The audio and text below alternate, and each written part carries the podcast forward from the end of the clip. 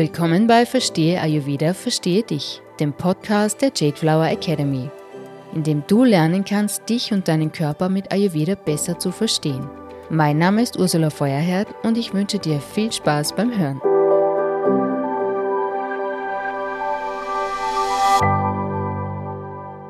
Dies ist der zweite Teil des Interviews mit Daniela Wolf. Daniela ist Ernährungsberaterin und hält seit 2010 Vorträge, Seminare und Kochworkshops für ayurvedisches Kochen mit Zutaten aus der Region. Daniela ist Herausgeberin einer ganz besonderen Kochbuchserie Kochen für die innere Balance. Ihr Ayurveda-Wissen hat sie in fünf Jahren Auslandsaufenthalt in Indien und Sri Lanka gelernt. Dort durfte sie mit ayurvedischen Ärzten die Original-Sanskrit-Texte lernen, um ihr Wissen dann in Europa weiterzugeben. Im heutigen Interview entschlüsselt Daniela für uns das Langlebensgeheimnis der Hundertjährigen, die in den sogenannten Blue Zones der Welt leben. Obwohl sich die Menschen dort sehr unterschiedlich ernähren, folgt ihre Ernährung und der Lebensstil dennoch den gleichen Prinzipien. Hier erfährst du, welche dies sind und wie du sie in deinem Alltag anwenden kannst. Mehr Infos und viele tolle Rezepte von Daniela Wolf findest du auf ihrer Website www.danielawolf.com. Für diejenigen, die es nicht kennen, ist 2005 im National Geographic ein Artikel erschienen über die sogenannten Blue Zones. Das sind geografische Regionen, in denen die Menschen überdurchschnittlich alt werden. Und dort ist es keine Seltenheit, dass Hundertjährige noch mit dem Fahrrad herumfahren oder Holz hacken und einfach Freude an der körperlichen Aktivität auch haben. Gleichzeitig sind sie geistig fit und voll auch in der Gesellschaft integriert. Ähm, und das ist ein Thema, mit dem hast du dich viel beschäftigt. Möchtest du ein bisschen darüber erzählen? Ja, das ist, äh, ist tatsächlich, als ich da über diese Blue Zones äh, gestolpert bin, dachte ich, ja, spannend. Ähm, weil alles, was die, die Forscher über diese Blue Zones herausgefunden haben, habe ich bereits durch diese ayurvedischen Texte gehört. Ne? Und dann dachte ich, das ist ja interessant. Die, die waren offensichtlich alles Ayurvedis, obwohl die natürlich alle nichts, nie irgendwas von Ayurveda gehört haben. Ne? Weil die Blue Zones sind ja verteilt. Also Okinawa, das äh, kannte ich schon lange. Das war eben schon vor 20, 30 Jahren in aller Munde. Aber zum Beispiel äh, diese Blue Zone auf Ikaria in Griechenland war mir neu oder äh, in Sizilien, in diesem Bergdorf. Loma Linda in, in äh, in den USA, in Kalifornien war mir neu und auch Costa Rica, die Nicoya-Halbinsel war mir auch neu. Und ich bin ganz sicher, es gibt sehr viel mehr als diese fünf, die da erforscht wurden. Also äh, es gibt in Schweden und in Russland, in, in vielen Ländern gibt es Blue Zones. Und die lässt man hoffentlich in Ruhe so weiterleben. Aber alles, was die rausgefunden haben, äh, warum dies, warum es diesen Menschen so gut geht ähm, und alles, was die gleich machen oder ähnlich machen, war, hat mich total fasziniert. Und dann bei der Ernährung, die dachten, ja gut, die Ernährung kann es ja nicht sein, weil die einen essen Tofu und Süßkartoffeln und die anderen essen, ist so eine mediterrane Diät mit Fisch und, und die in Costa Rica, die essen sehr viel Mais und, und, und Bohnen und Tomaten. Also das ist so unterschiedlich, die Ernährung, die kann es gar nicht sein. Und dann haben sie aber eben festgestellt, dass die Prinzipien der Ernährung alle identisch waren, auch und die sich wiederum äh, decken mit den ayurvedischen Prinzipien. Also sie essen zum Beispiel mittags, immer mittags ihre Hauptmahlzeit. Sie essen abends nur was Kleines. Ähm, sie kochen immer frisch, auch ein ayurvedisches Prinzip. Sie haben jeden Tag Getreide und Hülsenfrüchte. Sie nehmen ganz wenig Nahrung zu sich, die, die bereits verarbeitet ist. Ich glaube, das ist auch eines unserer größten Probleme momentan, dass wir zu viel verarbeitete Lebensmittel zu uns nehmen. Und dann dachte ich, ja, super, das ist alles, das kenne ich doch alles. Mhm. Und dann dachte ich, ja, ähm, das ist jetzt schon ein aktuelles Thema. Das heißt, Ayurveda vor zweieinhalbtausend Jahren eventuell oder auch früher, man weiß es nicht genau entstanden, ist heute noch sichtbar über diese Menschen in den Blue Zones. Hm? Das ist also, das ist nichts, was äh, irgendwie, ja, das gilt ja nicht mehr, weil schon vor tausenden von Jahren und, und Indien äh, ähm, interessiert uns ja eh nicht, ne? kommt ja von einer Region, die gar nichts mit uns zu tun hat und nee, das stimmt nicht, ne? weil die Prinzipien sind universell, weil die Prinzipien sind von der Natur äh, vorgegeben und die ist überall gleich, ne? also vor allem in den Klimazonen. Das nordindische Essen ist unserem Essen eher, unserem Essen eigentlich näher als, das, als dem südindischen Essen. Die Südinder essen völlig anders als die Nordinder. Okay. Und das, was die Nordinder essen, bis auf die Gewürze, äh, finden wir in Europa auch. Und welche Prinzipien, äh, die man da erforscht hat und die auch dem Ayurveda äh, gleich sind, kann man jetzt bei uns in unserem westlichen täglichen Leben anwenden oder womit kann man starten? Was ist denn das Wichtigste? Es sind alle Prinzipien anwendbar und die haben ja eigentlich jetzt bei den Blue Zones die zehn wichtigsten destilliert, wobei da einige natürlich auch damit zu tun haben, dass wie man sein Leben lebt, also unabhängig von Ernährung, dass man sehr viel, die machen sehr viel in Gemeinschaften und, und äh, die treffen sich sehr viel, die sind, ähm, die stützen sich gegenseitig. Also da ist einfach mehr gesellschaftlich und familiär. Da gibt es sehr viele äh, direkte Verbindungen, die die Menschen stärken. Mhm. Also man hat einfach weniger Angst, wenn man weiß, wow, wenn, wenn, wenn mir was passiert, dann habe ich Menschen um mich herum, die, die mir helfen und das macht, das beruhigt ja. Ne? Ja, ja. Das nimmt die Angst raus. Ähm, und bei den äh, Ernährungsprinzipien sind, sind alle stimmig. Für mich ist es tatsächlich das Thema frisch kochen mit möglichst unverarbeiteten Lebensmitteln äh, und die Hauptmahlzeit, wann immer es geht, mittags. Mhm. Und abends eine leichte Mahlzeit. Das sind die Prinzipien, von denen ich absolut überzeugt bin, dass die jeden von uns gesund halten. Jeden. Ähm, du hast jetzt gerade angesprochen, dass es äh, über die Ernährung hinausgehend auch ihren, Lebensstil, dass der auch äh, dazu beiträgt, dass die überdurchschnittlich alt werden. Gibt es da auch Querverweise aus dem Ayurveda, wie man sein Leben führen kann außerhalb der Nahrung? Ja, das Thema Gemeinschaft ist tatsächlich auch ein ayurvedisches Thema, aber auch das Thema Bewegung zum Beispiel. Also die Blue Zones Menschen, die bewegen sich einfach viel. Also die gehen einfach mehr zu Fuß. Die gehen äh, wenn sie ihre Freunde besuchen, die gehen dann halt auch mal zehn Minuten, eine Viertelstunde und setzen sich nicht ins Auto, weil es damals auch vielleicht keine Autos gab. Das Entstressen der, des, der Tagesabläufe ist ein ganz, äh, ganz zentraler Punkt, wobei das natürlich früher anders war als heute. Die haben einfach um, zwischen fünf und sechs war die, der, die Tagesarbeit zu Ende und dann hat man sich entweder mit Freunden getroffen oder äh, äh, hat sich um die Familie gekümmert, hat mit den Kindern gespielt, hat Freizeit gemacht, wirkliche Freizeiten. Das war früher definitiv leichter und das ist aber auch was, was auch uns sehr, sehr gut tun würde, dieses Entschleunigen. Ja, viele Menschen wünschen sich Entschleunigung. Vielen Menschen ist das Leben viel zu schnell. Wenn wir den Part nicht mitnehmen, also man kann sich jetzt äh, versuchen, ernährungsmäßig da anzupassen. Das wird auf jeden Fall sehr viel bringen. Aber wenn es nicht vernetzt ist mit diesen anderen Prinzipien, also Entschleunigung, mehr Bewegung, äh, und mit mehr Bewegung ist jetzt nicht gemeint, ich renne ins Fitnessstudio auf irgendeine auf irgendein Laufband, mhm. sondern in der Natur. Ja, also viel in der Natur sein generell. Waldbaden, solche Dinge. Mhm. Äh, also die, die, diese Blue Zones, die sind fast alle in Regionen, die viel Natur und Wälder haben. Also bis auf Loma Linda, was in der Stadt drin ist sind die alle wirklich in der Natur. Und diese Prinzipien findet man in den Ayurveda-Texten auch.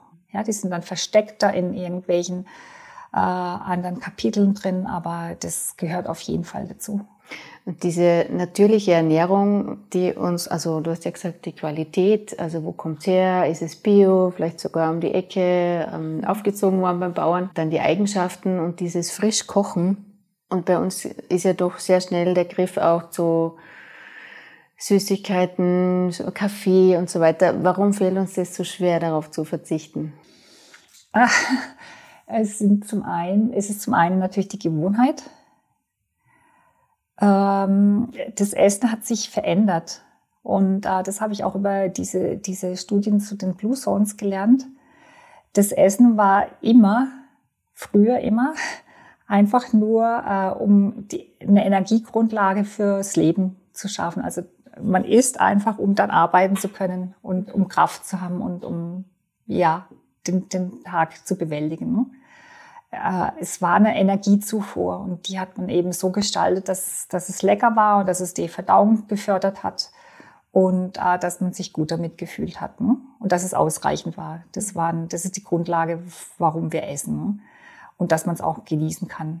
Ja, also auch so ein bisschen Freude dran hat. Und jetzt hat sich dieses Essen, diese Ernährung die letzten, würde ich auch sagen, so seit Smartphones gibt und seit es Instagram gibt, wurde Essen eher zu einem Event. Essen muss schön bunt sein. Äh, man muss es fotografieren können und auf eben äh, auf sozialen Medien präsentieren können. Mhm. Es muss äh, super toll sein. Also es, es, ist so eine Art Ersatzbefriedigung für, für andere Dinge. Das, das Essen wird zelebriert zum Teil wie wie äh, wie ein Theater. Ne? Ich meine, gibt es ja auch so, es gibt so Lokale, wo, wo es dann diese zehn Gänge Menüs gibt. Ich meine, das ist das eine Extrem, aber das, das Essen wurde immer mehr zum Event und immer mehr auch zu einem Merkmal von, ah, ich, ich esse eine ganz bestimmte Diät und, und, und äh, das macht mich vielleicht super gesund oder was auch immer. Ne? Also es, es gibt sehr viele so, sogenannte gesunde Diäten, die gar nicht so gesund sind. Ne? Immer wenn was eliminiert wird zum Beispiel, ne? also wenn ganze Nahrungsmittelgruppen raus eliminiert werden. Und dieses Thema, dass äh, Essen eher so zur Ersatzbefriedigung wurde und, und äh, sich verselbstständigt hat und, und wegkam vom Ursprung. Was, was ist es eigentlich? Warum ernähre ich mich? Ja, weil ich, ich muss mittags was essen, damit ich am Nachmittag weiterarbeiten kann. Mhm. So war das bisher immer und so, so hat es die Natur vorgesehen. Und das haben wir so dekonstruiert und, und, und haben es auseinandergenommen und, und, und jetzt stehen wir da und. Haben unsere Probleme mit der Ernährung. Wie, wie ähm, kannst du das für mich jetzt vereinen? Weil im Ayurveda gibt's ja auch, ähm, da gibt's ja auch eine ganz hohe Wertschätzung den Lebensmitteln gegenüber und auch dem Prozess des Kochens und dann auch des Essens, dass man da mit Achtsamkeit isst und wirklich sie die Zeit gibt, dass man seinen Körper nährt und so. Und da ist jetzt gerade die Diskrepanz, die, wie du das beschrieben hast, dass Essen heute so zelebriert wird. Kannst du diese zwei Welten wieder vereinen oder wo ist jetzt quasi die Fehlleitung passiert? Die Fehlleitung ist passiert, also es gibt zwei Fehlleitungen eigentlich. Die, die eine ist, das Essen wird viel zu unwichtig genommen. Also dass man sagt, ja, das, ich muss nicht selber kochen, ich hole mir irgendwo ein Sandwich und, und das wird reichen oder esse irgendeinen Salat oder äh, mache mir irgendwas in die Mikrowelle. Äh, Essen ist nicht wichtig. Ne? Das ist die eine Fehlleitung. Die andere ist eben, dass man Essen äh, sowas von überhöht, äh, dass man sagt, ja, ich, und ich brauche jetzt Superfoods und ich brauche jetzt noch zusätzliche Pülferchen und ich muss ganz bestimmte Dinge machen, äh, ähm, die Ärzte empfehlen, XYZ, was auch immer. Also dass man so obsessiv wird mit der Ernährung, dass man nur noch denkt, ah, mache ich da auch alles richtig und, und ähm, also die, diese zwei Kanäle haben sich entwickelt. Also zwei Extreme. Zwei Extreme, genau. Ja. Und letztlich geht es darum, dass man lernt oder wieder, wieder entdeckt, wie, wie wichtig die Ernährung ist für das körperliche Wohl, Wohlbefinden, auch für den Energiehaushalt und für die Lebensfreude. Und dass man es auf der anderen Seite natürlich schon äh, so gestalten kann, dass es auch schön bunt ist, dass es auch wirklich gut schmeckt, dass es beim Zubereiten, wenn man es selber zubereitet, und das ist eigentlich auch so ein, so ein Schlüsselpunkt, dass man einfach da in so einen meditativen Status, äh, Stadium kommt, wo man einfach sagt, ja, da komme ich jetzt runter und es macht mir Freude. Es macht mir richtig Freude, da am Herd zu stehen. Und, äh, oder beim Einkaufen, beim, beim Bauern. Die Franzosen machen das ja gerne auf ihren Wochenmärkten. Die, die gehen zum Wochenmarkt und dann wird erst, erst mal mit dem Händler ein paar Worte gewechselt. Äh, und wie geht's? Und, und was machen die Kinder? Ne? Das ist bei denen bei den Franzosen ist das, äh, das Einkaufen schon der, das Event. Ne? Die lieben das. Ne? Und, und das ist bei uns ein bisschen verloren gegangen. Ich glaube, das war bei uns früher schon auch so. Und wenn man heute auf so einen Wochenmarkt geht, dann ist das einfach so ein, so ein kleines, kleiner Smalltalk dazwischen immer möglich. Ne? Und ähm, dass man einfach hochwertig, sich selber hochwertig ernährt äh, und daran Freude hat. Das wiederum äh, hat meiner Ansicht nach sehr viel mit Selbstliebe zu tun. Ne? In dem Moment, wo meine Selbstliebe da ist, dann gehe ich nicht und hole mir einen Burger von, vom Restaurant mit dem gelben M zum Beispiel, ne? mhm. äh, sondern äh, das geht gar nicht, das passt gar nicht zusammen. Ja. Oder Liebe geht durch den Magen, das hat ja auch damit zu tun, dass die Mütter für ihre Kinder einfach äh, aus Liebe auch kochen. Ich meine, das ist ja, wir kennen das noch von Großmüttern und, und noch ist es da, dass das nicht verloren geht. Ja. Teil meiner Mission, würde ich mal sagen, ne, dass man das, diese emotionale Verbindung zum Essen nicht überhöht, sondern einfach auf diesem Level, wie, wie es früher war, nochmal wiederfindet. Ohne dass man sagt, ohne dass man am Alten festhalten will. Also das, es geht heute eh nicht mehr. Ne? Also die Welt ist, die, die geht rasend schnell vorwärts. Ne? Und ähm, letztendlich hoffe ich, dass es nie aus einem, von einem Roboter, mhm. aus einem Roboterofen kommt oder so, das, sondern dass diese subtile Energie, die durch, durch den Menschen selber da hineinkommt, der mit Freude kocht. Ne? Mhm. Man hat es jetzt nicht so leicht beim Auswärtsessen. Also wenn man im Restaurant oder so ist, dann geht es oft verloren. Du hast deine Mission erwähnt. Was ist denn deine Mission? Was wünschst du dir denn für die Gesellschaft? Ich würde mir wünschen, dass, äh, dass die Menschen wirklich äh, über die Ernährung, also ich kann nur den Teil der Ernährung liefern, aber es gibt natürlich mehr Faktoren, aber dass der Teil der Ernährung die Menschen gesund hält, so, so gesund wie möglich, dass wir einfach wenig Intervention durch durch Schulmedizin brauchen. Ich meine, Schulmedizin hat unglaubliche, äh, kann unglaubliche Dinge produzieren. Ne? Es ist fantastisch, was da möglich ist. Aber für chronische Krankheiten und für, für bestimmte Krankheitsbilder gibt es in der Schulmedizin wenig Lösungen. Und, und da hat die Naturmedizin und eben die Ernährung die Antworten. Und es wird sich hoffentlich nie, es wird sich sicher nicht ändern. Äh, aber da ein Bewusstsein zu schaffen und, und, und den Menschen, die, die, die, die Menschen, die es interessiert, einfach das Wissen zu geben, dass die selber ganz, ganz viel für sich selber machen können, ohne, ohne von außen zusätzliche Dinge zu benötigen. Man braucht auch kein Superfood eventuell, sondern man, es ging früher auch ohne. Ja. Aber ich habe nichts gegen Superfood. Ich verwende auch welches. Also das ist nicht. Ja, diese, die, diese Abhängigkeit von, von diesen externen Faktoren, dass man das nicht braucht. Ne? Und die, alles, was wir in der Medizin sehen, äh, ich glaube, es ist besser, man wird einfach nicht krank. Mhm. Und das heißt nicht, dass man nie krank wird, sondern man wird immer mal eine Erkältung kriegen oder einen Stupfen oder, oder oder man verletzt sich oder was auch immer. Das ist, das war immer da. Das war auch früher da. Das war auch vor tausenden von Jahren da. Und, und die ganze ayurvedische Lehre, auch die traditionelle chinesische Medizin fußt auf dem, dass man sagt, okay, wir haben bestimmte Krankheitsbilder. Warum werden Menschen, kriegen Menschen diese Krankheit oder warum kriegen Menschen eine andere Krankheit?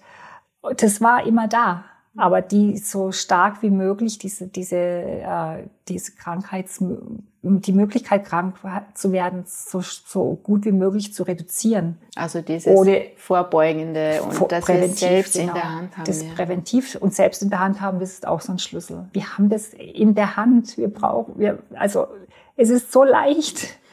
Es gibt Dinge, die wir nicht in der Hand haben und die wir nicht ändern können und und da macht es auch keinen Sinn, dass wir dagegen arbeiten, aber die Ernährung habe ich zwei oder dreimal am Tag in, der, in meiner eigenen Hand. Ne? Dieses Gefühl, äh, diese Lebensfreude, wenn man wenig Krankheiten hat oder wenn man relativ gesund und, und auch beschwerdefrei durchs Leben geht, das, das ist durch nichts aufzuwiegen. Also da ist auch die Stunde, die ich am Tag oder anderthalb Stunden, die ich am Tag für drei Mahlzeiten in der Küche stehe, äh, ist es, das ist es mir immer wert. Die Priorität oder dieses, dieses Gefühl, ja, ich habe keine Zeit zum Kochen, äh, höre ich ja oft. Ne? Ja. Und ja, es braucht Zeit. Also wir, bra wir müssen in der Küche äh, ein paar Teller schmutzig machen und ein Schneidebrett und ein Messer und es danach auch wieder spülen und äh, diese Priorität wiederzufinden mhm. und dafür auf was anderes zu verzichten. Also auf irgendwas, was ich vielleicht gar nicht brauche oder diese sozialen Medien, die ziehen ja so viel Zeit ab. Ja. Da müsste ich was opfern, ne? mhm. wenn es also überhaupt ein Opfer ist. Ne? Prioritäten setzen. Prioritäten setzen und, und sagen, nee, ich will mich gesund ernähren, ich will, äh, ich, ich will keine, ich will nicht immer Bauchweh haben, ich will, mein Darm soll äh, ähm, gut funktionieren, die Mikroben und das Mikrobiom soll, soll gut sortiert sein. Ne? Und dafür muss ich einfach äh, einmal die Woche auf den Wochenmarkt vielleicht und, und einmal im Monat äh, die Trockenware in einem Bioladen kaufen oder, oder alle zwei Monate, das kann man ja steuern, ab und zu mal was kochen ja, oder beziehungsweise jeden Tag ein bisschen was kochen und, und ab und zu kann man auch ins Restaurant oder, oder sich was holen. Es gibt auch viele Bioläden haben, kochen ja auch frisch jeden Tag und man kann sich da auch mal was holen. Das ist immer so, wenn man in der Großstadt lebt, hat man es leichter, dass man frisch gekochte, ja. gute Mahlzeiten kriegt. Also so die Kunst des Möglichen. Was ist im ja. eigenen Leben möglich? Ja. Was ist möglich, ohne dass man verkrampft? Ne? Das ist nämlich auch wichtig, dass man da nicht, man macht das Bestmögliche und das ist vielleicht nicht das Maximalmögliche, aber es ist das, was halt leicht geht, was stressfrei oder relativ stressfrei geht. Äh, und es macht ja was mit dem Geist. Man ist ja zufriedener, wenn man sich, wenn man ohne Beschwerden durchs Leben geht. Also das heißt, man wird ja da auch ruhiger im Geist und, und, und man, man ist, man hat mehr Lebensfreude und dann, und das wiederum befeuert dann auch die Lust, selber zu kochen. Das ist, das ist wie so ein, nicht ein Teufelskreis, das Gegenteil. Das ist ja Aufwärtsspirale. Ein Engelskreis, Aufwärtsspirale, ja. genau. Dass man einfach gar nicht mehr drauf verzichten will. Also ich merke es jetzt bei Reisen. Ich war jetzt äh, zwei Wochen auf Reise äh, und musste viel mir da und dort kaufen und, und, und, und essen gehen. Das merke ich, nach zwei Wochen bin ich durch mit der Energie. Nicht wegen der Reise, weil wir machen keine, die Etappen waren nicht so lang, aber, aber ich merke, dass das Essen einfach weniger Prana hat, was ich im Restaurant kriege. Ne? Das hat weniger Energie. Deutlich weniger ja. Energie. Mhm. Das, das, und das Thema Prana ich habe in meinem Ernährungsber äh, Ernährungsberatungsstudium auch ähm, im, im Klassischen auch das The Thema Ernährungsmedizin. Ne? Und das Thema Prana kommt ja nicht vor. Das Thema Prana ist für einen Ernährungsmediziner Voodoo. Mit Prana können die nichts anfangen. Das verstehe ich auch. Das kann die klassische Medizin äh, weiß nicht, was was ist, was meinen die jetzt da mit Prana? Um die Nährstoffebene. Ja, oder? Prana kannst du nicht erklären, kannst du nicht unter Mikro Mikroskop anschauen und somit kann es auch nicht existieren. Ne? Mhm. Diese subtile Energie, die wir ja aus dem Yoga auch kennen, äh, diese Lebensenergie, das haben die Ayurvedis natürlich voll äh, äh, auf dem Plan, ne? mhm. weil die ja auf anderen Ebenen, also nicht nur auf der rein materiellen Ebene, sondern auch auf dieser feinstofflichen Ebene Nahrung betrachten. Das Wort Prana ist bei uns im Ayurveda und im Yoga natürlich, äh, wir kennen das alle. Also uns ist es klar, was, was es bedeutet, aber für einen normalen Menschen ist es vielleicht nicht so leicht zugänglich. Ne? Und dieses Prana, das, das merkt man, ähm, das hat man, man hat kein Prana, wenn man Tiefkühlkost nimmt oder man hat kein Prana, wenn man äh, Mikrowellenessen zu sich nimmt. Ne? Man hat dann vielleicht Nährstoffe in irgendeiner Form, die kann man noch nachweisen, aber die wirkliche Energie ist draußen. Was macht denn den Unterschied, ob ich ähm, prana-reiche oder prana-arme Nahrung Deine Energie und deine Lebensfreude, das merkst du sofort. Also, die ziehen wir aus den prana-reichen, aus den absolut, energiereichen Lebensmitteln absolut. raus. Ja. Also zum Beispiel eine, eine Karotte, die ich aus der Erde ziehe und am selben Tag noch verarbeite, also Farm-to-Table-Prinzip. So eine Karotte hat viel, viel mehr Prana, als wenn die vor vier Wochen geerntet wurde und dann in irgendwelchen Kühlhäusern oder Kühllastwagen von Südspanien oder von äh, Almeria, wo ja diese ganzen Plastikgewächshäuser sind, zu uns transportiert wird in, in, in die Supermärkte oder in die Discounter. Ne? Mhm. Da ist einfach dann weniger Prana drin. Deswegen wieder, wie du vorhin sagtest, ganz ja. am Anfang, lieber die Äpfel vom Bauern um die Ecke, ja. die halt nicht Bio genau. oder Demeter sind, ja, dafür sind sie ganz frisch. Ja, zum Beispiel. Mhm, mhm. Das Thema regional und saisonal ist unglaublich wichtig. Mhm. Das ist so, also äh, ja, den Kürbis, den, den esse ich halt, wenn er hier wächst ne, im Herbst.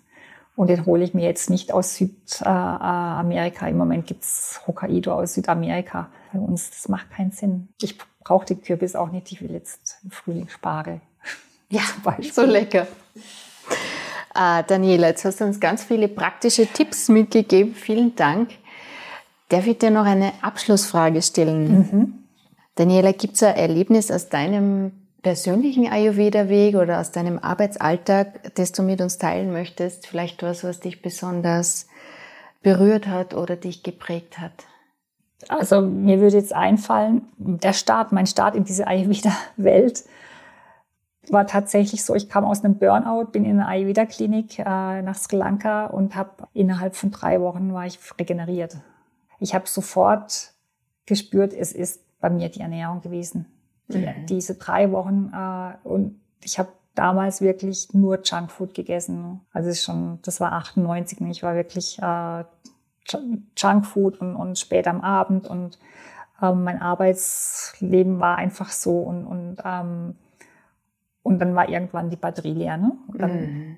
war es für mich klar nach diesen drei Wochen, es ist die Ernährung und ich habe von dem Moment an nicht mehr aufgehört mit dem Thema ayurvedische Ernährung zu forschen, zu recherchieren, zu, auch Umwege gemacht und weil es war so durchschlagend äh, erholsam für mich. Und es waren nicht nur die, diese Massagen. Und mhm.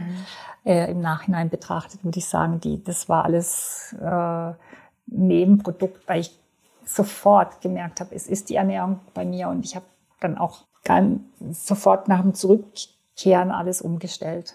Mhm. Und seither auch nie mehr verlassen. Dann bist Weg. du dabei geblieben. Wow. Und es ist nicht, dass ich jetzt 100 Prozent alles ayurvedisch mache jeden Tag. Ne? Also ich esse auch mal ein Croissant. Mhm. Oder äh, wenn mir jemand einen tollen Kuchen anbietet, mache ich voll mit. Ne? Also ich bin überhaupt nicht dogmatisch. Ich war mal zwischendurch dogmatisch, aber jetzt nicht mehr. Und, und aber das war dieses Wohlbefinden, was da entstanden ist, das war so durchschlagend, mhm. äh, dass ich gesagt habe, und jetzt muss ich kochen lernen. Ich habe damals nicht gekocht, ich konnte nicht kochen. Ne? Mhm. Okay. Und ich war schon fast 40. Also das heißt, ich musste tatsächlich das nochmal lernen. äh, ich habe wahnsinnig gerne gekocht als Kind mit, mit äh, Oma, Tante, war gerne in der Küche. Das mhm. schon. Und dann ging es verloren und dann, und da kam es dann wieder. Ne? Mhm. Und ähm, das war das heißt, Definitiv. diese drei Wochen, die haben dein Leben komplett verändert. verändert und, und, und zwar wirklich komplett. Also es war eigentlich ein Mega-Shift. Ne? Und ich bin dann ganz langsam aus meinem alten Beruf rausgewachsen und lang, langsam über zehn Jahre in den neuen hineingewachsen. Total spannend. Was ist der Ursprungsberuf?